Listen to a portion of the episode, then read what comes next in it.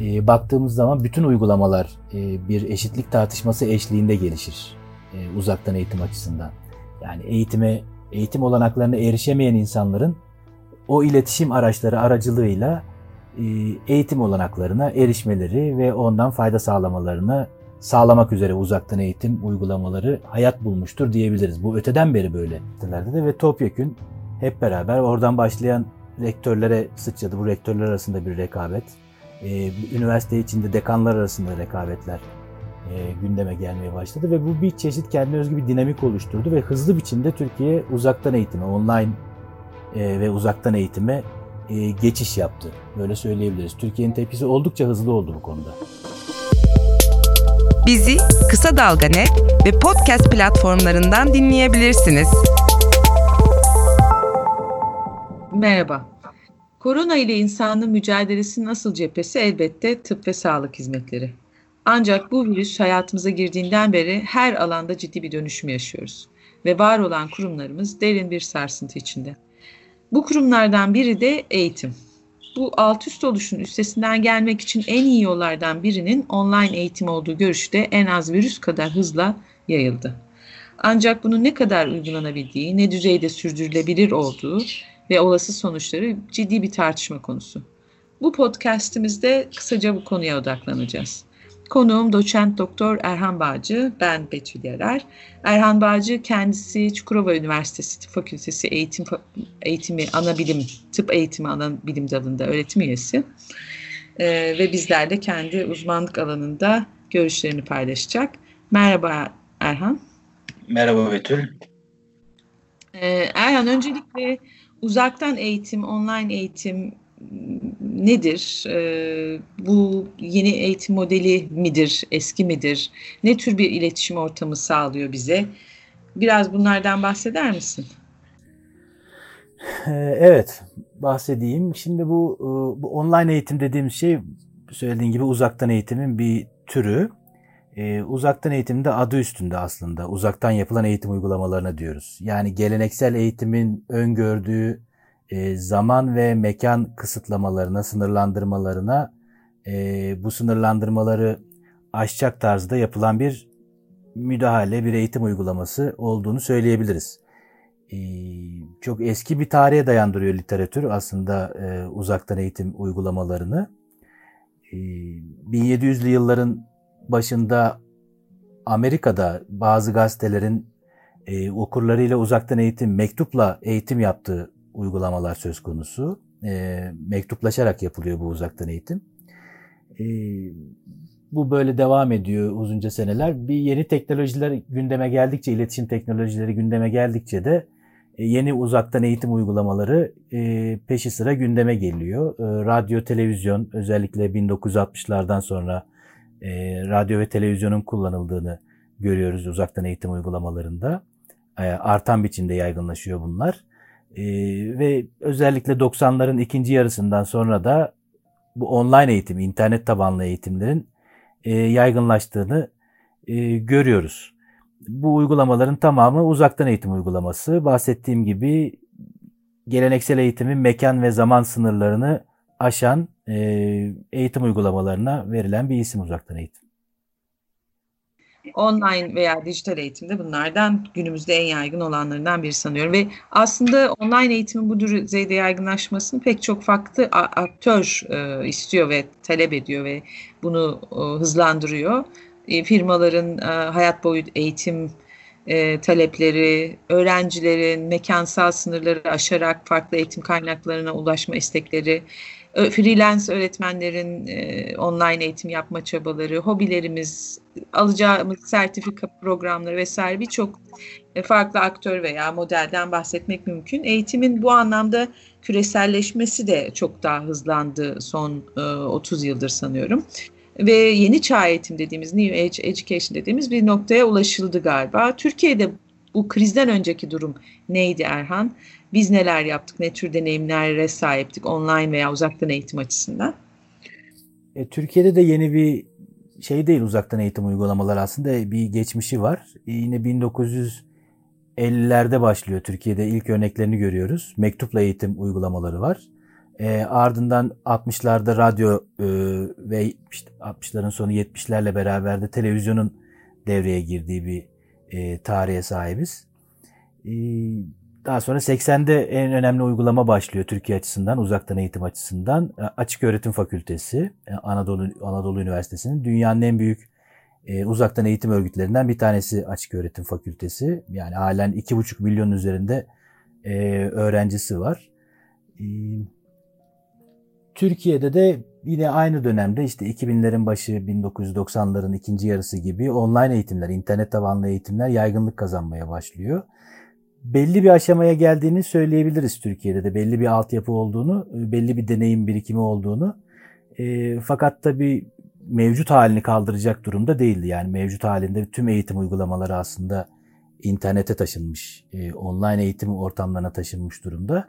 E, fakat giderek Evet evet giderek artan oranda e, Türkiye'de de giderek yükselen bir yönelim vardı online eğitim konusunda. E, ve televizyonla da eğitim tabii. Yani o bahsi geçen dönemdeki en etkili ve en e, hızlı iletişim aracı neyse uzaktan eğitimin buna dayandığını görüyoruz. Bu son dönemde de e, özellikle internet ve televizyon yaygın olarak kullanılıyor Türkiye'de de. Bu krize nasıl tepki verdi eğitim kurumları, Milli Eğitim, YÖK? E, çünkü koronavirüsü kriziyle beraber sosyal iletişim ortamlarımız tamamen kesintiye uğradı. Eğitimde bu, bu anlamda çok ciddi bir e, e, kesintiye uğradı. Yani dünyada bakacak olursak e, 100 bin e, 100 milyonlarca öğrencinin eğitiminin kesintiye uğradığını söyleyebiliriz. 600 bin öğrencinin de eğitim amaçlıcıyla uluslararası aşırı ulus aşırı hareketlilik içinde olduğu bir dünyada sınırlar da kapatılınca aslında büyük bir nüfusun eğitim e, amaçlı hareketliliğinin durduğunu söylemek mümkün. Türkiye'de bu krizin etkisi ne oldu? E, Türkiye'de de e, örgü, oldukça büyük bir örgün eğitim sistemine sahibiz aslında. Yani 25 milyonun üzerinde öğrenci var Türkiye'de. E, eğitim sistemi doğrudan bunların aileleriyle birlikte düşündüğümüzde neredeyse Türkiye'nin tamamını doğrudan günlük hayatını etkileyen bir e, yapı.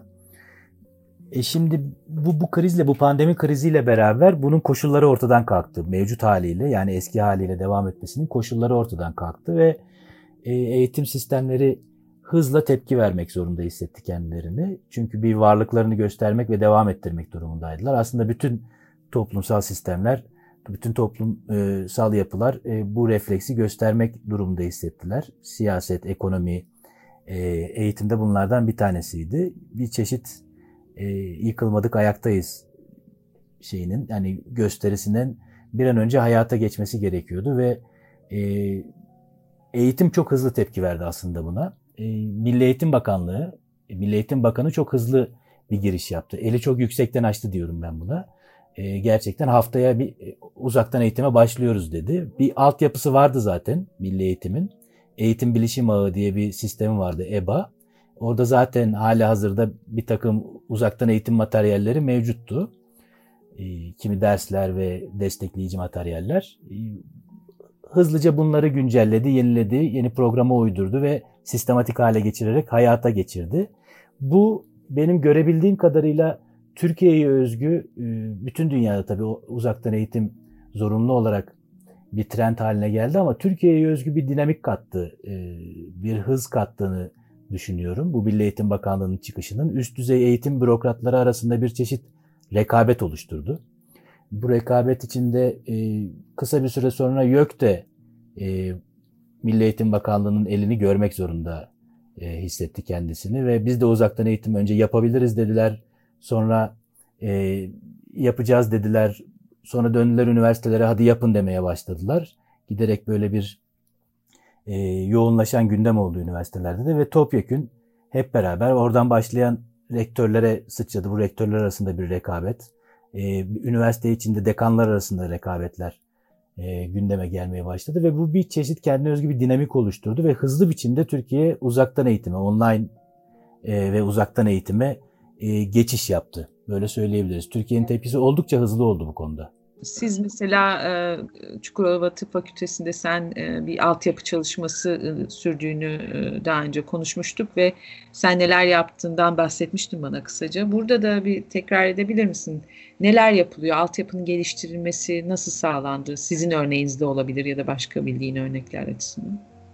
Evet yani pek çok örnekte şunu söyleyebiliriz. Bir bu derece yaygın tüm eğitim sisteminin online eğitime e, taşınabileceği bir altyapıya sahip değildi Türkiye'de üniversiteler. Çukurova Üniversitesi de böyle. E, bu yüzden bu hızlı gelişen tepkilere e, ayak uydurmak zorunda hissetti herkes kendisini, tüm yapılar. İşte bir takım yazılımlar alındı, bunlar entegre, sisteme entegre edilmeye çalışıldı üniversite sistemlerine. Bu yazılımlar çalıştı, çalışmadı, yenileri alındı, tekrar bunlarla ilgili eğitimler yapıldı, hocalara dönük eğitimler.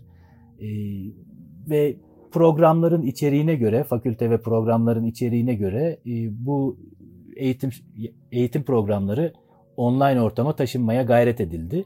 Her programın kendine özgü niteliği de var tabii bunu da belirtmek lazım. Kimi programlar e, online eğitime kısmen uygun, kimi programlar daha çok uygun diyebiliriz. Örneğin tıp fakültesinde programların e, neredeyse yarısı uygulamaya dayalı. Bunlar şu an devreden kalkmış durumda e, tamamen teorik eğitimler devam ediyor. Biz teorik eğitimlere devam ediyoruz. E, fakat çok hızlı bir geçiş e, yapabildik buna. E, şu anda teorik eğitimlerin tamamını yapabilir düzeye geldik. E, bunu sürdür, sürdürüyoruz. E, bu şeylerle ilgili bundan sonra nasıl devam edecek, bu e, değerlendirmeler, sınavlar nasıl yapılacak, bir yaz okulları meselesi var gündemde. Bunlarla ilgili tartışmalar devam ediyor. Bir belirsizlik söz konusu halen e, günlük olarak değişen bir takım haberler, e, farklı eğilimler ortaya çıkıyor. Bunları biraz yaşayarak göreceğiz muhtemelen ama şu anda çok hızlı bir geçiş yaşanmış durumda bizim açımızdan da böyle. Başka yerlerde nasıl çok bir bilgim yok açıkçası. Dediğin gibi çok hızlı oldu geçiş ee, ve birçok üniversitenin tahmin ediyorum ki zaten altyapısı çok uygun değildi ama aynı şekilde hocaların da belki hazırlıklarında sıkıntılar olmuş olabilir. Gözlemlerini bizimle paylaşır mısın?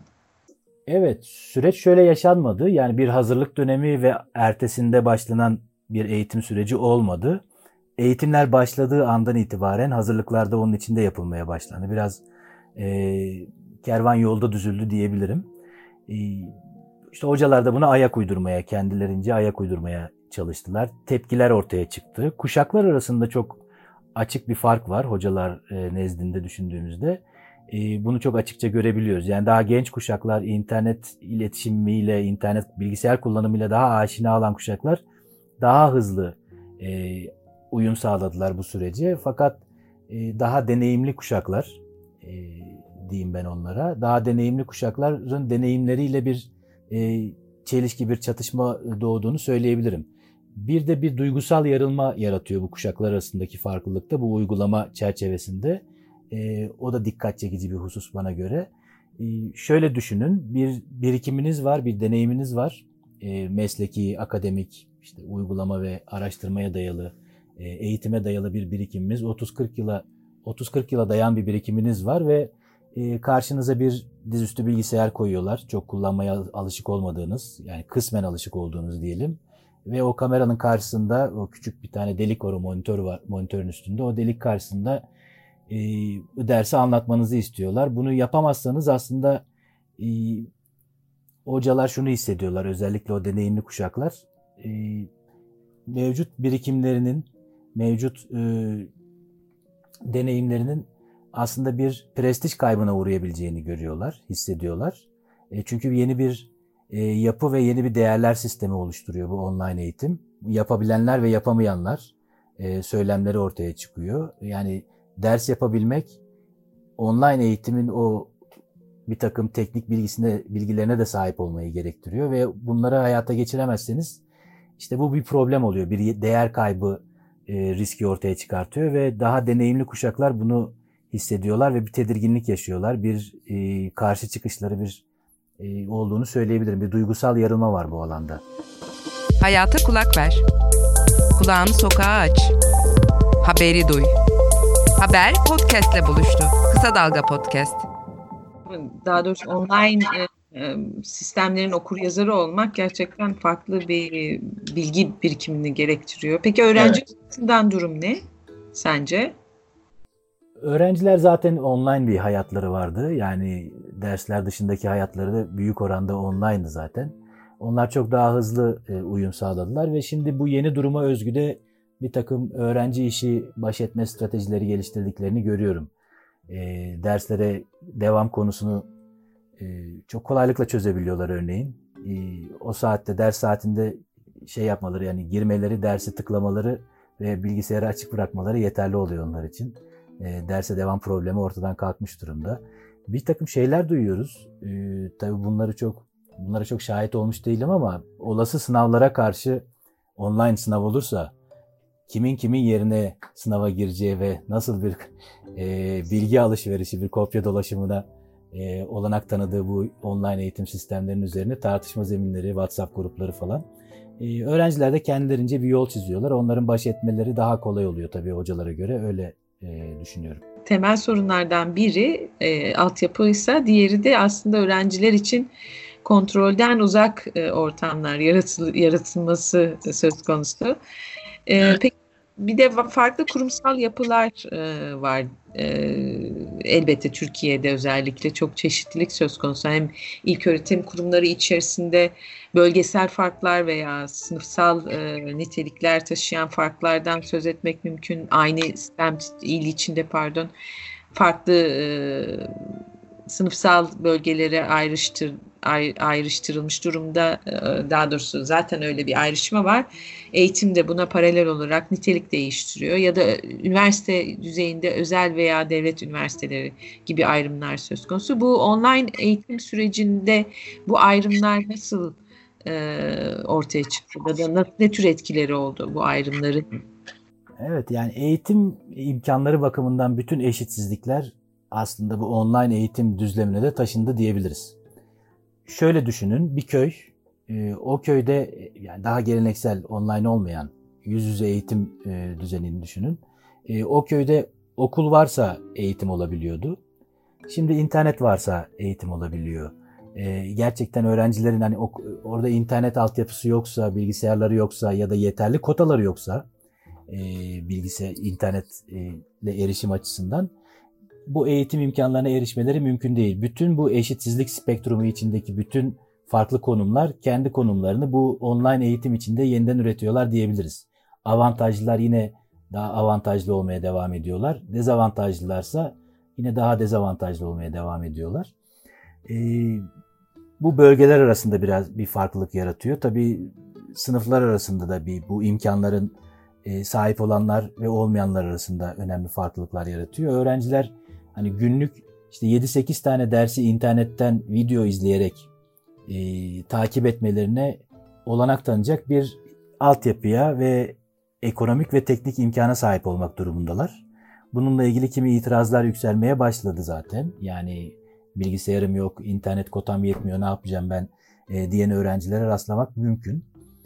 E, Yine özel okullar ve devlet okulları arasında e, bazı şeyler, farklılıklar ortaya çıktı. Özel okullar e, bir sürü parayı almışlardı zaten velilerden. Büyük oranda almışlardı. Fakat vermedikleri bir hizmetin parasını almış oldular. E, bunu Bu bir tartışma konusu oldu Milli Eğitim Bakanlığı nezdinde. Bakanlık e, bir çözüm üretmedi bu konuya. Veliler itiraz ettiler. Özel okullara e, ödedikleri paraların geri ödenmesini istediler veliler. E, fakat özel okullar bastırdılar öyle söyleyeyim. Zaten e, Milli Eğitim Bakanımızın da özel okulu var biliyorsunuz. E, bastırdılar ve kazandılar.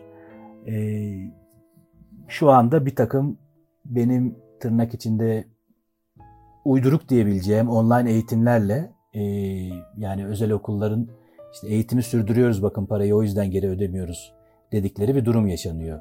E, bir takım günlük 2-3 saatlik işte videolar yayınlıyorlar. Birkaç öğretmen e, girip e, dersler yapıyor e, ve işte buna dayanarak da aldıkları parayı geri ödememek noktasında onlar da bir direnç geliştirmeye çalışıyorlar. Bu bir tartışma konusu olmaya devam edecek muhtemelen.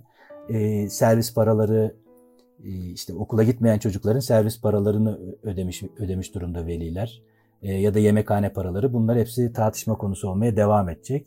Özel üniversitelerde kendilerine özgü bir takım tepkiler, buna benzer ve ek olarak tepkiler verdiler. Şimdi e, bazı e, üniversitelerde duyuyorum, e, öğretim üyelerinin bu devlet e, bir takım hani zora giren, bu pandemi krizi sırasında zora giren e, ekonomik işletmeleri e, desteklemek amacıyla bazı tedbirler aldı biliyorsun. E, kısa çalışma ödeneği gibi işçileri e, işte hani işletmenin açılamadığı, sürdürülemediği e, durumlarda devlet bir takım ma- maaşların bir kısmını %60'ını ödeyerek e, o işletmelerin yaşamasına işte işçilerin de m, ekonomik hayatlarını sürdürebilmelerine olanak sağlayacak bir takım tedbirler açıkladı. Üniversitelerin, özel üniversitelerin bunlardan faydalandıklarını duyuyorum. Öğretim üyeleri kısa çalışma ödeneğiyle e, çalıştırılmaya başlanmış durumda.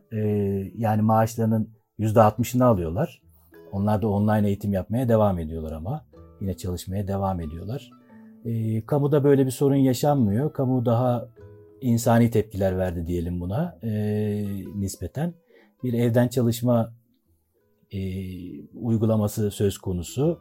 Bu e, daha çok bu e, sağlık nedeniyle, sağlık gerekçeleriyle e, gerçekleştiriliyor. Fakat hani çok farklı Türkiye'deki bütün sorunların aslında e, eşitsizlik, adaletsizlik sorunlarının bu yeni ortam içinde yeniden ve yeniden kendine özgü biçimlerde üretildiğini görüyoruz diyebiliriz.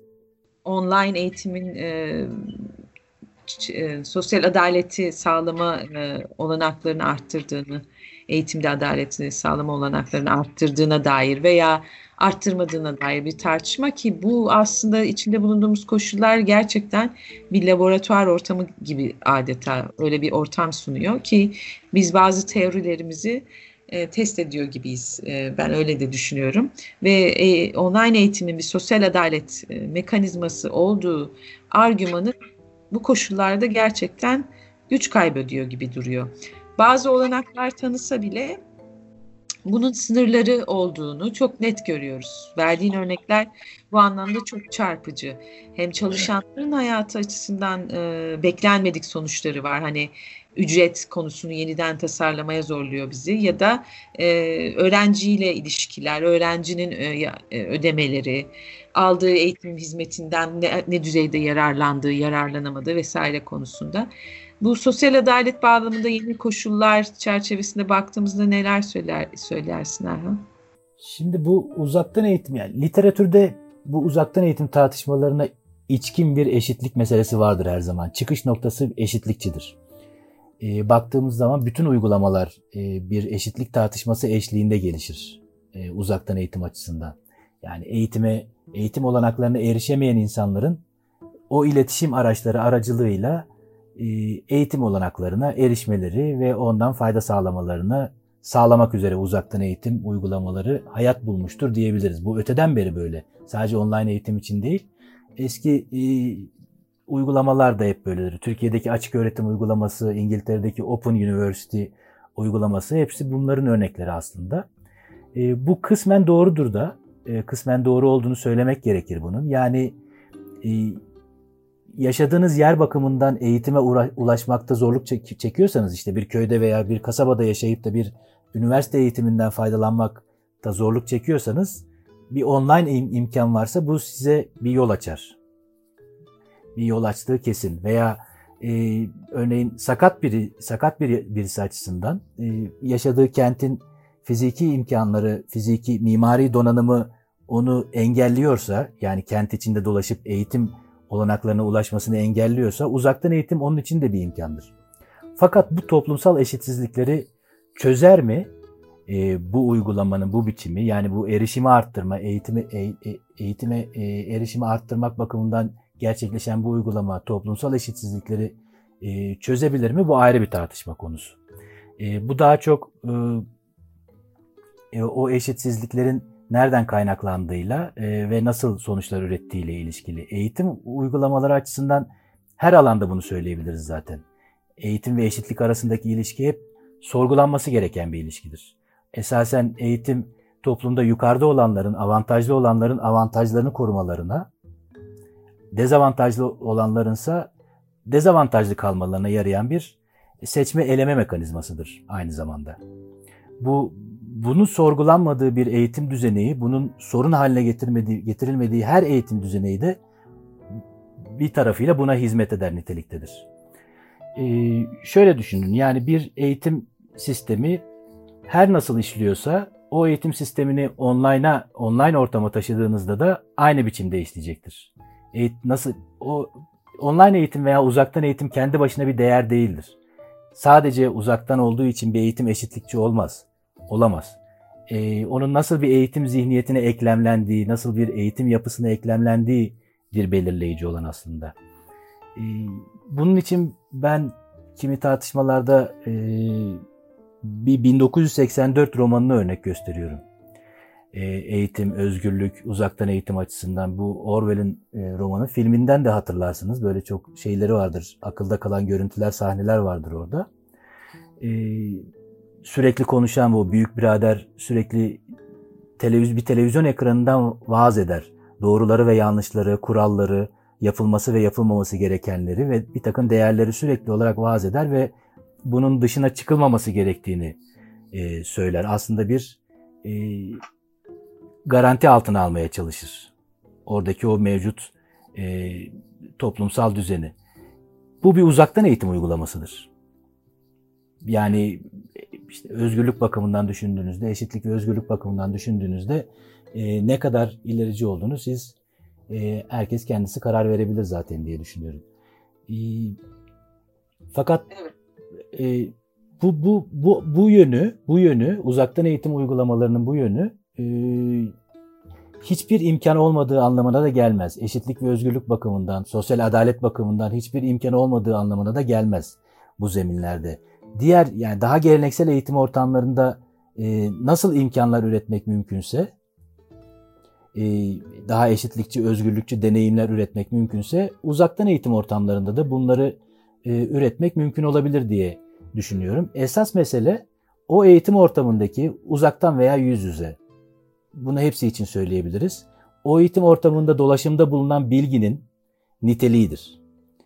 Kimi e, bu bu bilgi kimin bilgisidir? Kimi avantajlı, kimi dezavantajlı kılar? Kimin lehine işler? E, sonuç itibariyle nasıl bir toplumsal düzenin e, işleyişine olanak sağlar? Nasıl bir zemin oluşturur? Hangi nasıl bir toplumsal düzene e, zemin oluşturur? Bunlar kritik şeylerdir. Nasıl bir öznellik üretilmektedir o uzaktan veya yüz yüze yapılan eğitim etkileşimi içinde e, daha bağımlılıkları arttıran, e, bağımlı ilişkiler üreten bir e, öznellik üretimi midir söz konusu olan yoksa daha işte özelleştirici, özgürleştirici bir e, sistem mi, bir etkileşim mi söz konusudur? Bunlara bakmak gerekir. Yani özet olarak online eğitim veya uzaktan eğitim tek başına bir değer taşımaz. Bu eşitlik tartışmaları bakımından, eşitlik ve özgürlük tartışmaları bakımından ona nasıl bir anlam yüklediğinize ve nasıl uyguladığınıza bağlıdır. Ee, biraz e, bunlara dikkat etmek, bunlarla birlikte düşünmek gerektiğini zannediyorum. Mevcut sorunları da ele almış olduk. Kısaca da olsa e, bir ölçüde bir açı yarattık diyebiliriz. E, çok teşekkür ediyorum katıldığın için. Rica ederim. Herkese sağlıklı günler dileyerek kapatalım istersen. Görüşmek üzere. Hoşçakalın. Haber podcastle buluştu. Kısa Dalga yayında. Bizi Kısa Dalga Net ve podcast platformlarından dinleyebilirsiniz.